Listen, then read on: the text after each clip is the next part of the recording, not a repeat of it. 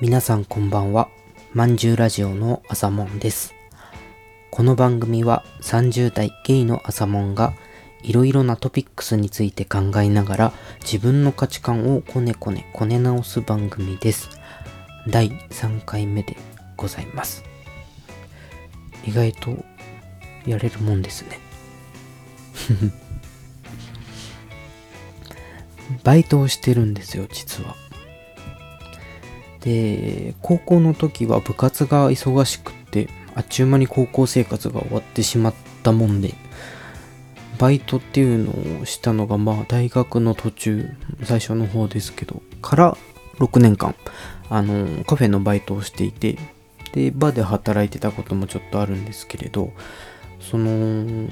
まあ、お金と経験と、ちょっとしてみたくて、ここ最近、バイトをしております。で東京の高校生とかだと結構バイト経験とかザラにありそうですけど地方はねそのバイトする先がまずなかったりとかして結構バイトに憧れてきた人たちも多いんじゃないですかねそんなことないのかなあと今の会社の仕事が結構古風な会社なので現世とねチューニングをしたくてちょっとバイトでねナウイ会社に勤めてみようかなと思ってやっています。今やっているバイトがあのー美術展示の案内スタッフと物販のそのセットなんですけど美術展の物販のバイトをたまに入れてるんですけれどそう携帯が登録制の挙手制みたいな感じのバイトでだからそのいたい場所には挙手でも長く入れるみたいな自由な自由な感じなんですかねのバイトで。そうそれで結構面白くって。で美術展示はあそう何のバイトやってるよみたいな話を言っちゃダメなんですって。でまあ美術展示は映像作品が流れた後にこのこの作品ですバーンって登場するみたいな演出があるちっちゃい展示のところで。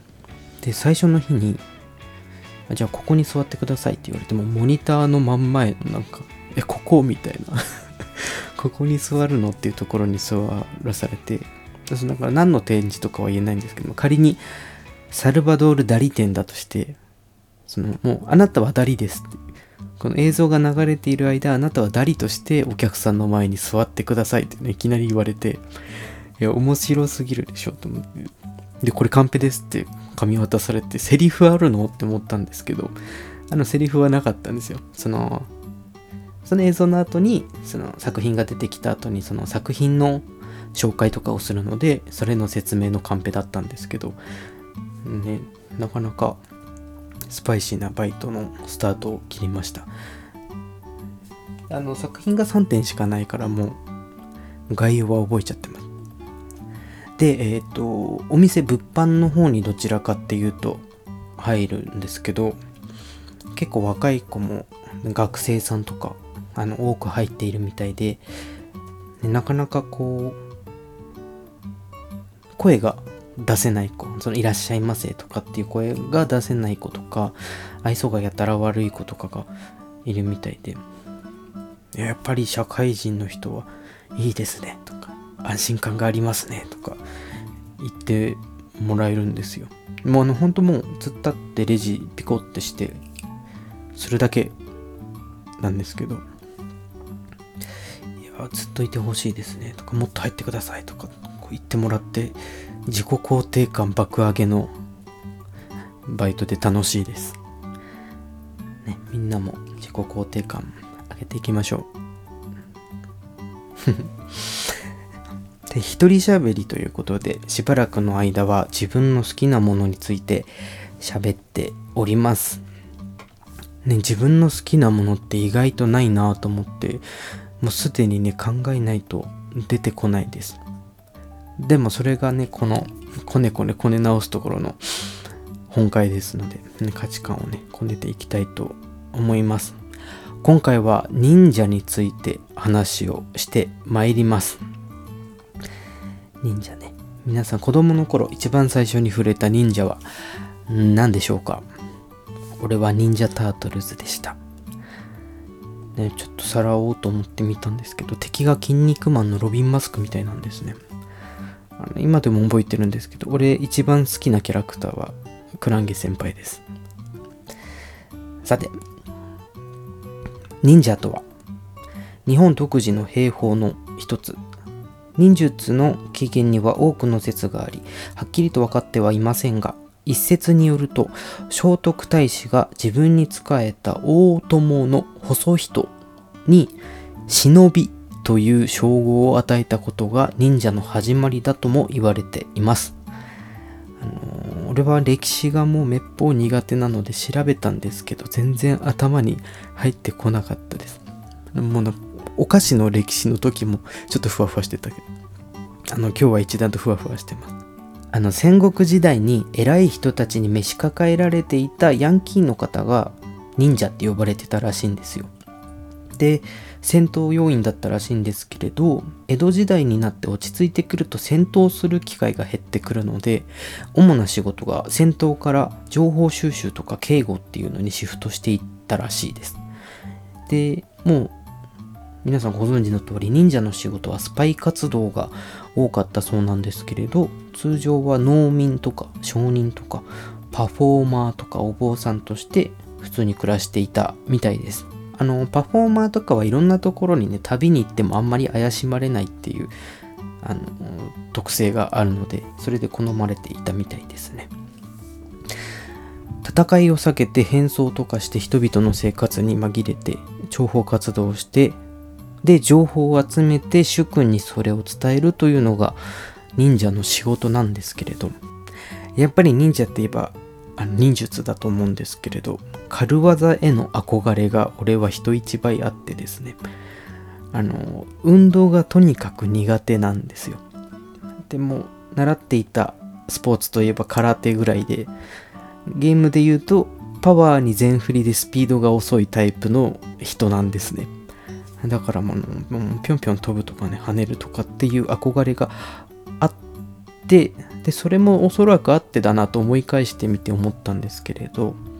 大人になってからほんの一瞬だけ習ってみたことが2つあやってみたことですね。やってみたこと習ってみたことが2つあって1つ目はパルクールをあの人気のない駐車場で1人練習をしていた時期があります。でパルクールはもう有名なんですけどフランス発祥のストリートスポーツっていうんですかね。あの飛んだり跳ねたりして建物から建物にジャンプしてみたいな転がって壁を蹴ってバク転してみたいなあのアクロバットなランニングみたいな感じですね。いやかっこいいなと思って。であの当時少しちょっと山側に住んでいたので人のいないね駐車場で夜な夜なこう練習を一人していました。でスライドモンキーっていう低めの障害物をかっこよく飛び越えるやつと低めのフェンスをこうくるんって くるんって飛び越えるやつを一人でどうにか習得をしてあのこれ一人ぼっちででっかい怪我しそうだなと思ってやめました。さすがにね。であとはカポエラに一月通っていたことがあります、ね、俺と会ったことある方なんかはもう意外だと思う。思うと思うんですけれど、ね、基本のフットワークのジンガっていうリズムと蹴りのアルマーダっていう技とケイシャーダっていう技とあとは回避のエスキーバっていう技を覚えました。かっこいいでしょう。かっこいいと思わせたくてネットでわざわざ名前調べました。でもねこれは結構好きで楽しくやってたんですけど、うん、基本的にデブ賞なので新宿で習ってたんですけども新宿まで通うのしんどいなと思ってやめちゃったんですよね。家の近くであればやりたいですけれど。俺あの忍者は実はずっと好きだったわけではないんですよ。で音楽屋になるぞと思って活動をしていたんですけれどあの当時はクラシック専門でやっていてでクラシックはその何て言うんでしょうもうよくある呪いで1日やらなかったら3日分下手になるみたいなその有名な呪いがあるんですけれどと言われているぐらいちょっと練習時間の確保っていうのが大事なところでして